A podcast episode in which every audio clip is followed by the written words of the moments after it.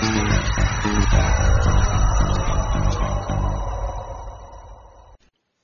this is Helen Stubbs on Galactic Chat. Trent Jamieson is the author of the Deathworks series and Royal and Night Engines. And uh, welcome, Trent. Oh, thank you, Helen. It's nice to be here. So virtually. In, virtually. Well, we're both in Queensland. That's true. Mm-hmm. Now, your new novel Dayboy has just been released. How, yeah. yeah, how have the last few weeks been? They've been really good and kind of weird. I did a reading down in Melbourne at the Wheeler Centre at the Moat, yeah. and yeah. that was fun. That was just before it was launched. And then Isabel Carmody did my launch for me, and that was just, it was the most amazing launch I've ever had. She was such a generous speaker, and it was just, it was just lovely to send the book off after many, many years of, of working on this one. Yeah. And, yeah. um, yeah, but I feel a bit sad too, because it's just kind of weird. I've had, I've had five other books out, five novels, and I always forget that you feel a little bit sad once the book is not yours anymore. It's like, like I left the port or something. Say yeah. it out. Yeah, and you've got to say goodbye to it. And it's funny because then it's also the time when you have to talk about the book and you're sort of letting it go and you're starting to forget all the things that um, that you did with the book as well. So it's, yeah. it's odd. It's odd. But I'm not complaining. Interesting. And has it been received with love? I think so. I think yeah. so. It's a bit early to say, but people seem to like it, which is good. Um, and, you know, I'm just a sensitive author waiting to hear what people think about it. And it's, it's funny because when I started writing, it was short stories, and you'd write a short story and it would be into silence. And that was, it was kind of almost pre-internet. So you just, you know, you wrote these stories, you sent them out and people read them.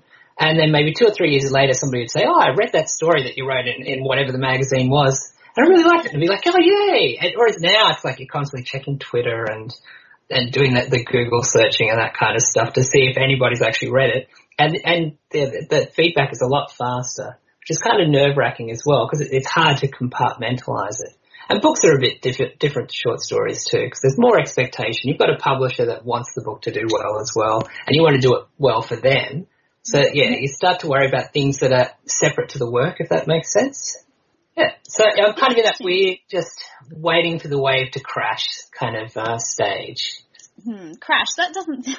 So. Oh, no, in, in a good way too. You know, when, when you go swimming and the wave kind of, kind of crashes over you, you're just taken with it and you go towards the shore. So that's, it's not too bad an image. Okay, cool. And also I've been working as well, and because I, I do returns, and it's just the return cycle for new, for books that are sort of three months old, I'm constantly reminded that, you know, books have a brief moment on the shelves. So I've got that going as well. Yeah. But uh, keeps me busy too, so I'm not too obsessive about this. Yeah, well, that's interesting that you work both in book sales and um, and writing. So does that yeah. give you a different perspective on the whole I, process? Only the end point, I think, not the actual writing process because that's, that's just different. That's very personal and it just that's part of who I am, whereas book selling is more that's my job and I really like it. But, yeah, you, it would drive you nuts to think if, if you thought about it too much. Yeah.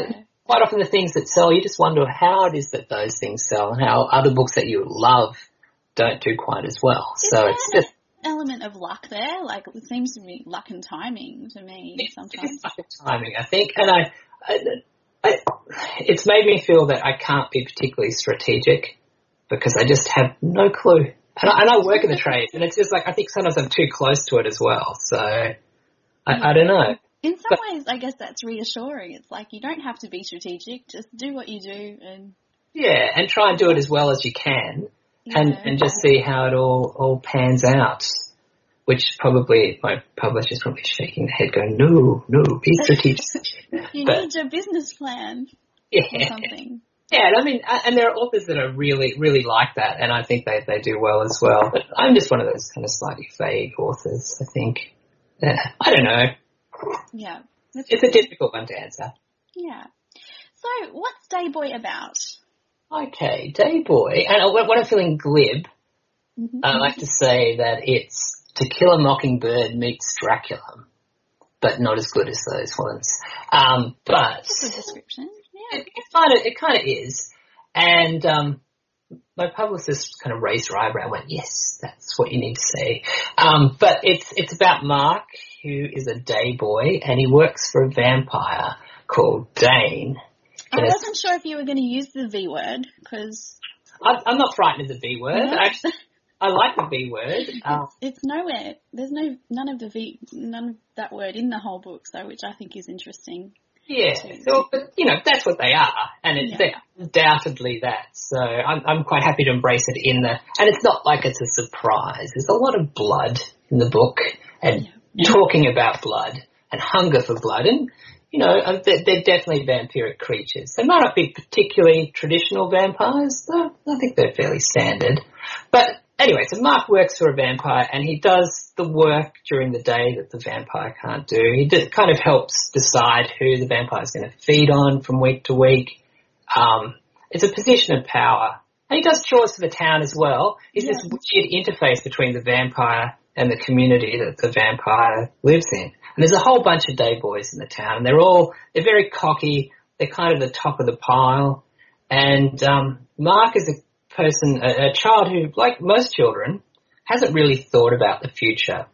And he's got one year left, basically, to work with Dane, and then he's going to have to make a decision. And he's not even quite sure what that decision is, because Mark is one of these wonderfully oblivious characters. It's very cocky, very certain of where they sit in, in the world that they live in, but that's all about to change. And I think he has a lot of trouble actually understanding what that change is going to be. So it's that last year working in this position of power and him having to make some kind of choice between what it is, what kind of man he is going to become, I think. Yeah. That, that, that's it. And, and the, the question is man or monster, and I think it's a really good one. And I actually...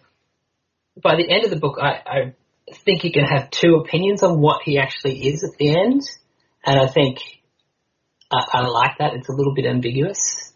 So without giving away endings, yeah. but uh, what choices he has made, um, is that a product of his society or is it, you know, his own will? That's the other thing too, I think. Yes. Does that make sense? It does. It does, yeah.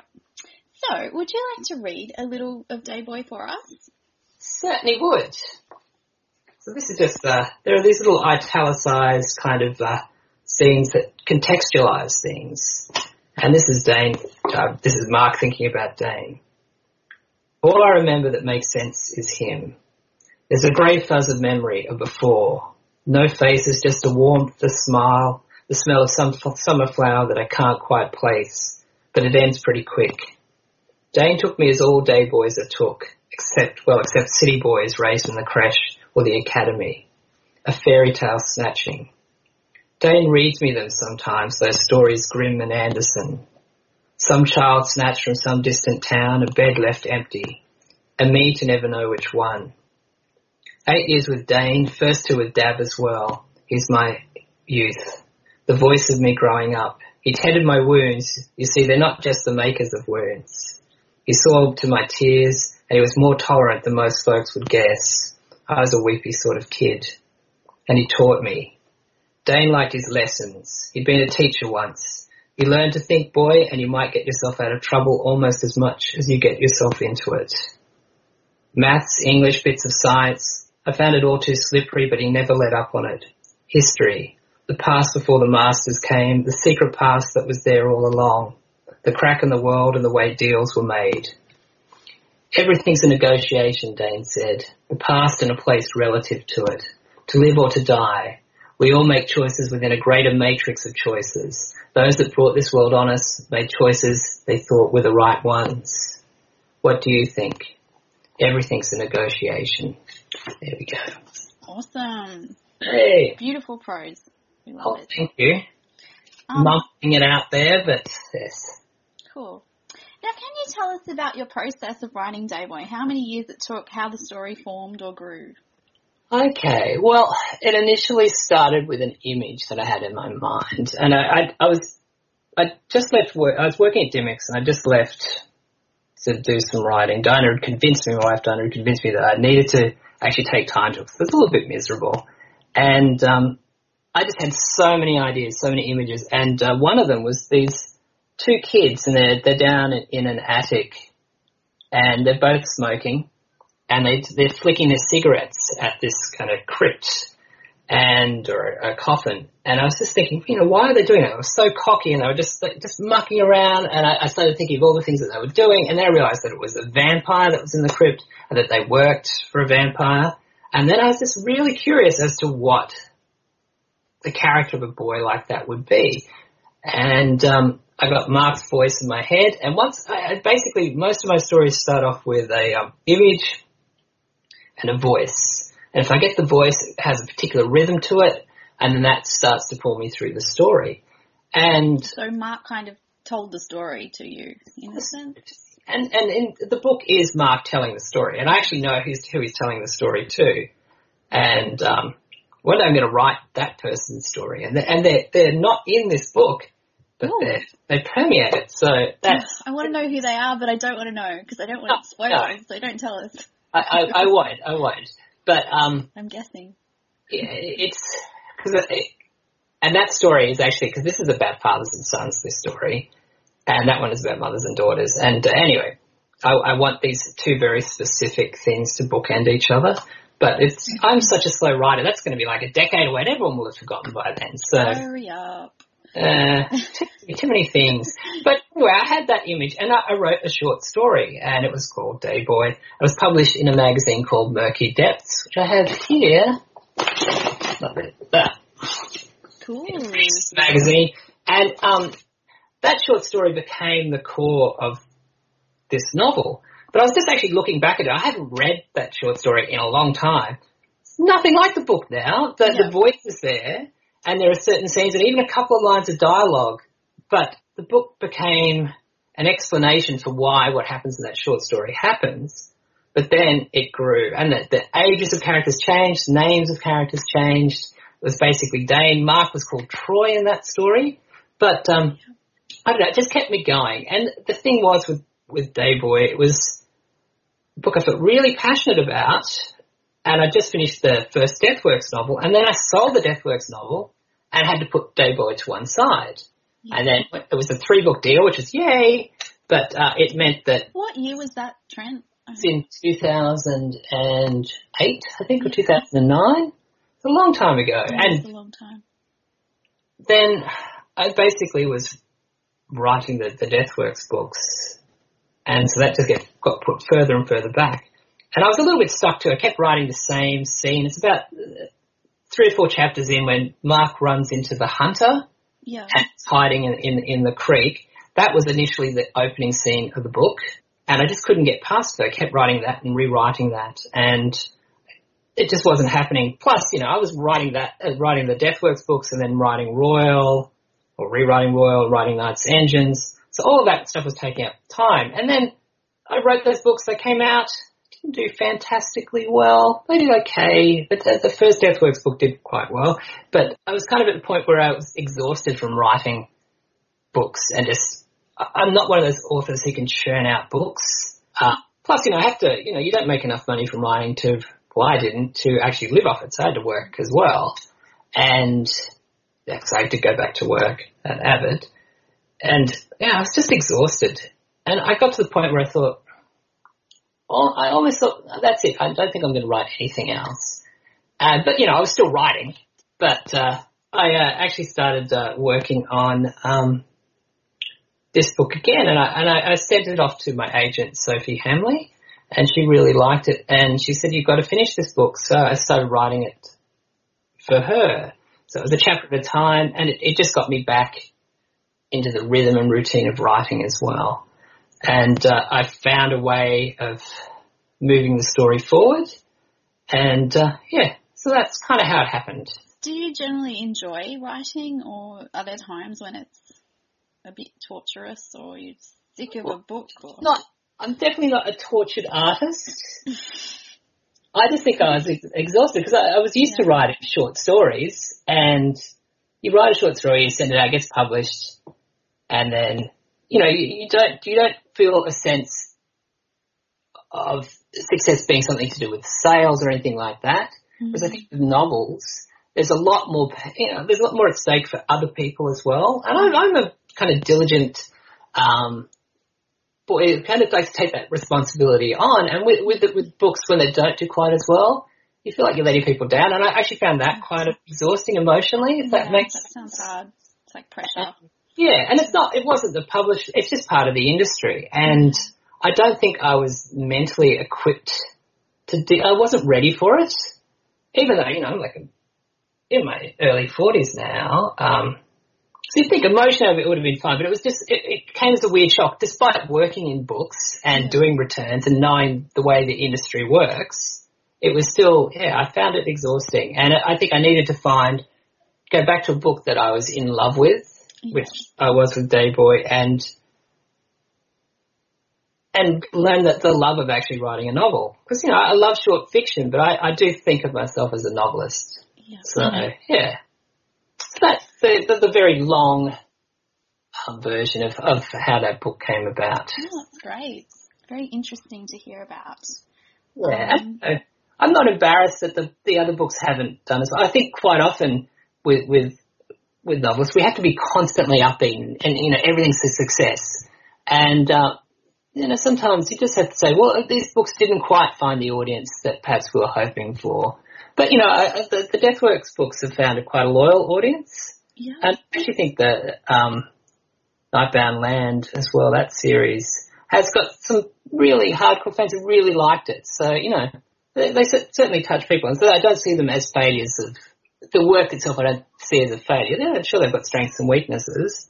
But, um, yeah. Awesome. It sounds hard. Being honest, ah. it sounds hard. Hard at all. I, I, quite often uh, the difficulty is stuff that you place on yourself rather than what other people are placing on you as well. So I'm a little emotional lad. That's probably why you're such a good writer. You put that oh. emotion into your work, maybe. You have to throw yourself into your work, and particularly when you write fantasy as well. I think there's no way of engaging. Oh, there, oh I'm sure there are. There is. But I, I can't engage with it, ironically. I have to... My books are me, and uh, I really put myself into my fiction.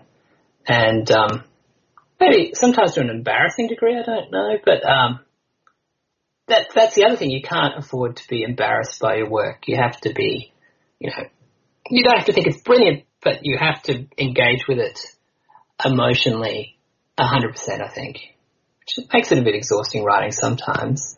But it's also, you know, it's the thing that I've always done, so... Since I could write, since I was about five or six. Yeah. It's interesting that um, Dane is a, a writer as well in the book, yeah. and he's really struggling with his work. Maybe I, I was wearing my um, heart on my sleeve too much for that character. And I, I, I really try not to write about writers. And it was a slightly, you know, he, he's this person with all the time in the world. He's You know, he can live forever and he just can't finish his book. And so maybe, maybe it was a fear of mine as well. And, uh, yeah, I think I was having a little bit of, poking a bit of fun at writing there too. Wow. But, um, and the idea that perhaps once, you know, you have all the time in the world, the, the desire, the, the need for creativity starts to, to wane. And they're consumers. The vampires are consumers. They love music. They love art. They consume it. They love, they, they, like, humans produce these things and they take it. And, um, yeah, so I think I was playing with that too. It's, a, it's an interesting cultural discussion, I think. Yes. As well. I think, I think it is. What it is to be alive and to be able yeah. to create, maybe. Hmm. And, and, and the weirdnesses that the privilege of power gives you as well. So I think the vampires, you know, the, the, they're in this upper position. I see them as like, they're kind of like the one percenters, mm-hmm. and they devour everything, but they're also very, very weak in a way, and it's up to people to actually see that weakness, I think. I don't know.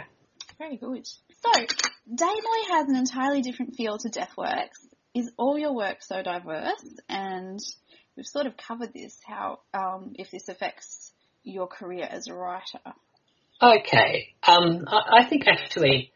diversity is something that Australian writers tend to specialise in. I think we very much, when, when the new weird broke in the sort of early two thousands, it was something that a lot of Australian writers would be, finally, you know, people actually are doing this in other countries, and it's just, because I, I think we, we, we come from this tradition of mixing up genres, and we always have, and you think of authors like Terry Dowling, who writes, you know, amazing kind of uh, space opera stuff and uh, the uh, the Tom Rhinoceros stuff, and then he does horror as well. And, you know, and, and all the writers that I admire, Margo Lanagan as well, she just mixes genres all over the place, and she's just amazing. And I, I count her as a, uh, an influence, just even in her rhythm and word. She's just a wonderful writer.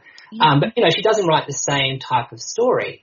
And um, then I think of, like, Sean Williams is the same. He just crosses genres all over the place. And then my dear friend Marianne Dupierre, she's written space opera. She's written cyberpunk. She's written gothic Y A fiction. She's written um, under a slightly under a, a pseudonym, but uh, crime novels as well. And, you know, I think we like to mix genres up. And perhaps for readers that could be occasionally confusing, because we're moving from a tradition of short story writing where there's like three or four hundred people in Australia, maybe read it, maybe maybe a thousand, to um, to novels where perhaps people expect a consistency.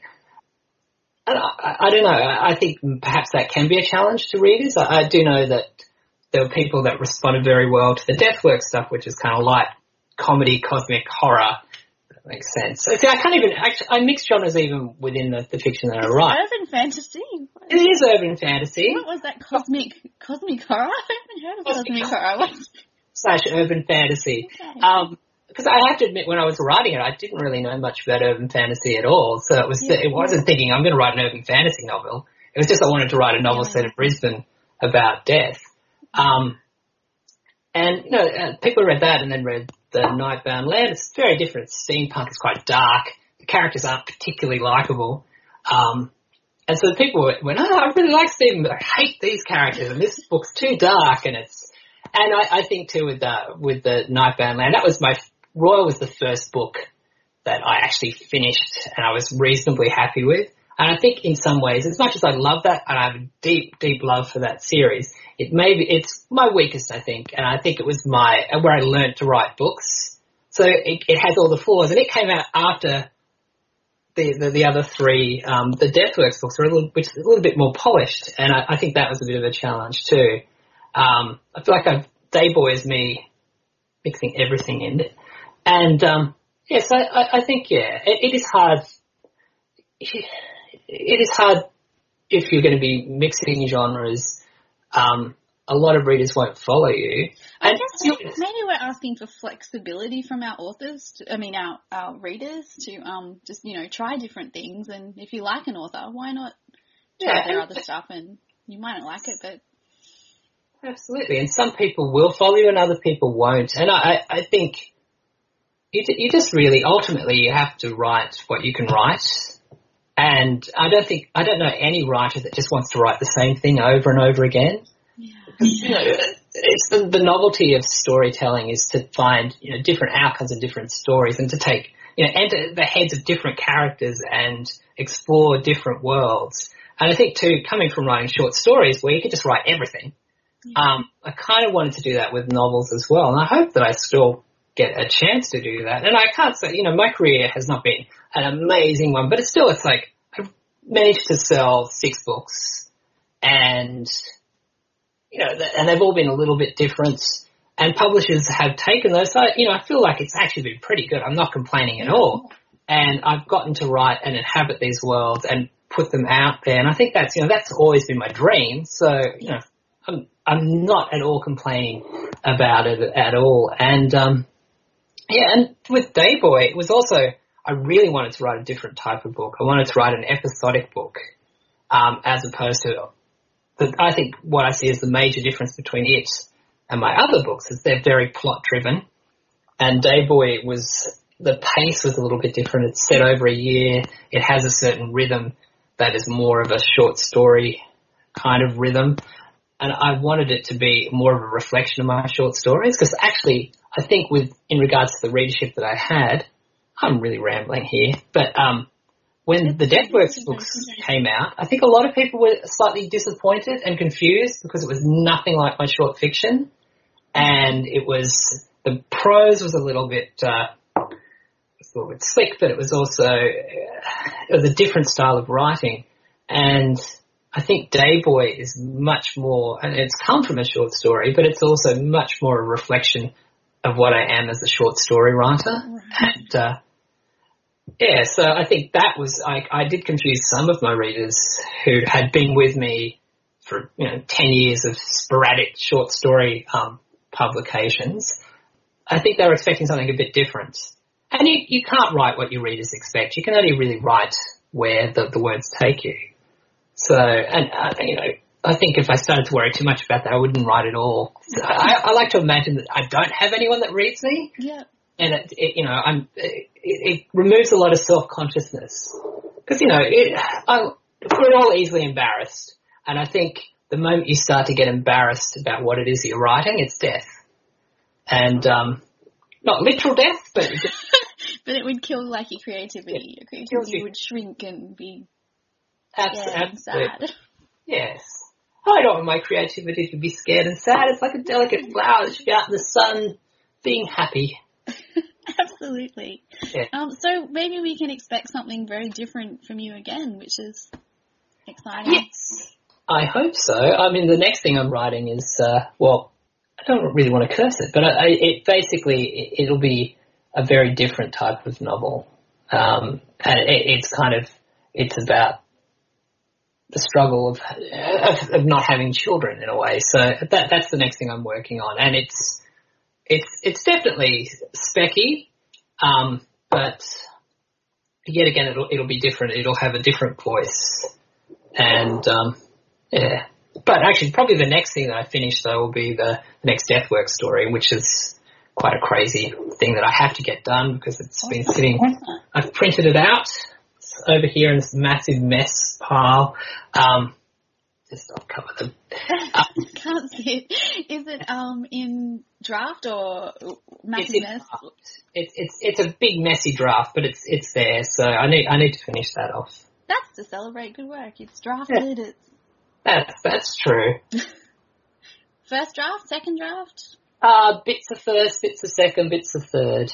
And it's weird because I, I don't write in a linear way. I write scenes all over the place and then they kind of start to talk to each other and then I tie them together. And I have a vague idea of the way the story's going to go, but it horrifies some people because other people like to know exactly where they're going and head that way, um, which is kind of funny, though, because of the Deathworks books. I mean, with the um, with Day Boy, which was an epi- deliberately episodic novel, I wrote it from A to Z. I actually wrote it in a linear way, which is very not like me. And I, I found editing it quite odd because I think normally my weird way of writing scenes and having them communicate to each other means that I'm on top of the structure. Once it starts to form, I'm on top of it and I can start slotting things in.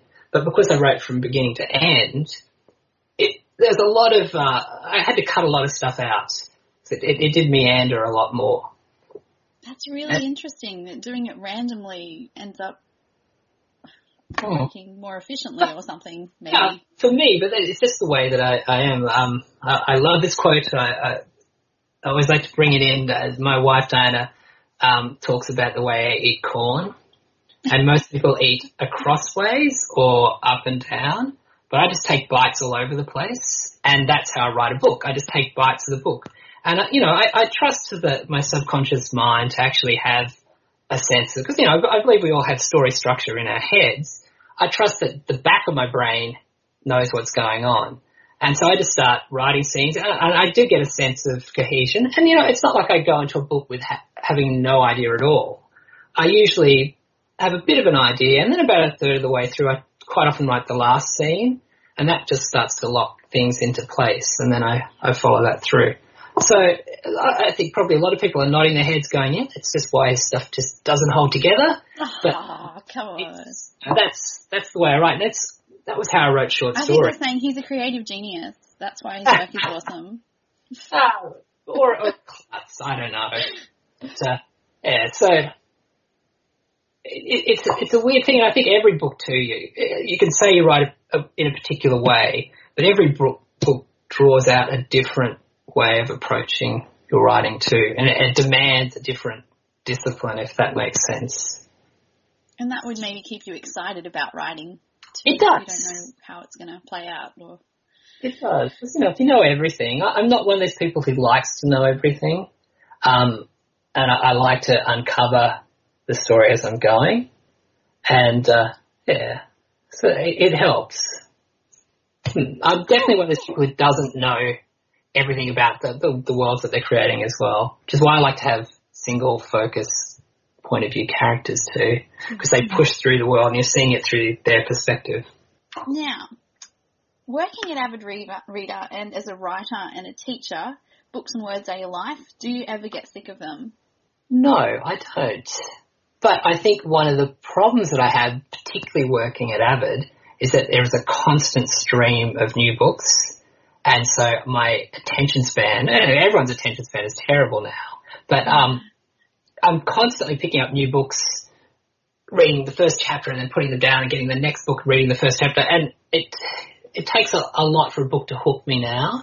Yeah. Um, and quite often it's qu- quite a bit after they've been published that I'll actually go, huh, you know, it'll, it'll be sitting on my bookcase and I've read the first chapter two years ago and I'll, I'll finally get back in and, and read it and go, oh, that was actually really good. That's an interesting point. I think a lot of people are doing that now because there's just so much being published and so much hmm. um, demand on our attention that a lot of people just read the beginning and if it doesn't really grab you, just like put it down for a while. So yeah, and, and I think we have to really work counter to that because it's not fair on the work. And so, some books don't grab you until halfway through and, you, you know, but... Uh, I, I don't know, and I think you feel a greater responsibility when you're a bookseller too. You want to give everything. You want to honour the amount of work, and as a writer too, the amount of work that somebody's put into a book. So to just discard it when, you know, you might find that you've loved it. And when a bookseller loves a book, they sell it. And um, so you've got to try and give everything as much time. But, yeah, I don't, I don't ever get sick of words and I don't get sick of reading and I, you know, I engage with the world through words. I don't, I don't watch a lot of television. Yeah. Um, I find, like, I actually get impatient with shows because I find a book I can fall into and I don't have that impatience. I don't feel like I'm wasting my time. Not that I'm putting down watching T V because there are some shows I do enjoy. But, yeah, I just sitting down and watching something, it's not for me. I, I really prefer to fall into it. I either prefer to be writing something or reading something or just, you know, pottering around on Facebook, which I do far too much. Are people, like, ever surprised if you say, oh, yeah, I wrote this, check this book out? Do they? Does that happen much? Or I try to avoid doing that because it's kind of awkward when you work with if somebody goes, oh, I've had this happen, and quite recently someone, oh, you know, I want a dystopian novel, maybe with vampires in it, and I went, hey, I, I actually wrote this one, and then they kind of go, oh, and, and I look at it, and it's just, you feel like you put pressure on them to buy it. You know, it can be a bit embarrassing, so I don't, I'm happy for everyone else to sell my book at work, and occasionally if I think, if somebody's really, if it seems like a good, really good fit, I'll, I'll mention it, but usually I, I don't. Yeah. And if somebody buys my book, I tend to be hiding, and we do this, because we've got a few novelists that work, we've got Chrissy Neen and, and Christopher Curry, and quite often someone will buy their book, and, and, and it's odd, because you see that person just sort of try to go away and you go, oh, and they wrote it, and would you like to get them to sign it? And it's just, yeah, it, it's funny. But um, so, yeah, I think people imagine that because you work in a bookshop you're going to be plugging your books, but no. No, some reason I wouldn't think that. It would be awkward. Yeah. Just be weird. I mean, I'm sure there yeah. are people who do that, but, um, yeah, not me, not me. And, you know, and I, I'm proud of those books and I do love them, and, and they're, they're my children, but... When it comes to my shop, they have to they have to make it on their own. I can't just, you know, and it's like the, the good thing about there is that, you know, my books are always in stock in the shop and we, we keep each other's books in. But, um, yeah, as far as really pushing them and hand-selling them. Not so much. Not so much. Um, okay, so where can fans find you over the future months? Will you be attending any conventions or conferences? Well, I'm definitely going to GenreCon, um, so I'll just be there, and I'm, I'm sure Pete will uh, Peter Ball will make me do some panels. Awesome. Um, and I might be going to a couple other things, but I can't talk about them because they have to be released. And okay. Yeah, so, but I will be around. Um, and I, I'll try and get to a few things. I, I don't tend to get to a lot of cons because they're expensive and I don't make a lot of money. So I, I usually I'm sort of stuck, but uh, I'm the next twelve months I'm definitely going to make a bit of an effort to uh, perhaps save some money and uh, get to a few things as well. Awesome. So awesome. I will be about. Cool. Because Nat, NatCon's in Brisbane next year. Yes, yeah, so I'll be there. Yeah, yes, I'll be at NatCon. Um, um, and just for a last question, are you reading anything at the moment that you love or recently? Okay. Well, I've just finished Chrissy Neen's new book, Eating My Grandmother. It's a book of poetry. It's a grief cycle, and it was just amazing. It, if you've uh, we've we've all lost family members that we care for, she's just managed to capture the anger of grief, the confusion of it, and wow, saddest. It's just one of the most powerful books that I've ever read, and wonderful. And it's, it's so cool because it's a person that I, I really, I, I adore and, and, and I work with, and she's written this book, and it's just, and she, you know, I can't go on about how wonderful it is. And it's poetry too, which is, uh, sometimes not the easiest read, but she's managed to just capture that, the, the heartbeat of grief and, uh, and just do it so powerfully. So that, that would be my top thing at the moment. Um, I'm also reading Gary Kemble's new book, Skin Deep, which is really good. It's a, it's set in Brisbane, which I, which I love. And we've, we've kind of written about similar places, and he has tattoos and he has minus tattoos. So it's kind of like, I'm just looking at Gary's stuff and just, I'm really enjoying it. It's, it's like he's, yeah, it's, it's a great book, and I hope that does very well. It's just come out. Awesome. Um, so that'd be my two things that I'm sort of really, really sort of uh, enthusiastic about. I, I finished. Yes. This is, this is the books that I'm in. I'm just going to ramble off all these different titles. Um, I just. I, stop. No, yes, can keep going more. Well, there's a, a book by John Darnielle that I read at the beginning of the year called Wolf in White Van. Now, John Darnielle is in a band called The Mountain Goats, and Wolf in White Van is it's not a fantasy. It's it's it's a book about two really dark moments in a person's life, and the book circles around them without ever really engaging with those moments, but you see the effect of them. And the character in um, Wolf in White Van, his name I've completely forgotten, but he's, a, he's a, a, a, a kid who grew up reading a lot of fantasy, and uh, there are certain things in that book that just cut so close to home that, you know, it for, for me it, it was felt I felt like he was writing about me as a child, Without without the really dark stuff that happens in the book. Um, so that that was a wonderful read too, and it's beautifully written and it's very short. So Wolf in White Van, I'd, I'd hunt that down too. Okay. Oh, and I'm about to start uh, Zeros by um, Debbie Cotty and uh, Scott Westfield and Margo Lanagan, which looks awesome. Superheroes. Yes. There we go. Oh, great. You mentioned they're talking about Gary's work, um, a story set in Brisbane. Do you, is that an important thing to you? Stories that in local areas? Does that? Yes. Yeah. It, it, it is to me. I mean, I, I love Brisbane, so I, it, that, that's just, uh, it's crack to me. Reading crack is looking at Brisbane. Um, and we're going to actually get some really good fantasy about Brisbane in the next few years too. So, I mean, Angela Slater's got a series coming out through, um, Hachette, I think, uh, which will also be Brisbane based. And uh, and I know that uh, who else have we got? Jason Narong has something. He's, he's basically doing his PhD on um, dystopians. I think dystopia around Brisbane. But anyway, he, he's doing some Brisbane-based stuff as well. And you know, and we've got some Queensland's got some really lovely writers. So I'm, I'm very proud of, of what this state produces. Um, fiction-wise. So, yeah. And I, I think it's very important that we actually have stories around cities and places that aren't New York or London or anything like that. So, yes. Cool. Me too. Mm-hmm. Um, okay, well, there are my questions. Excellent.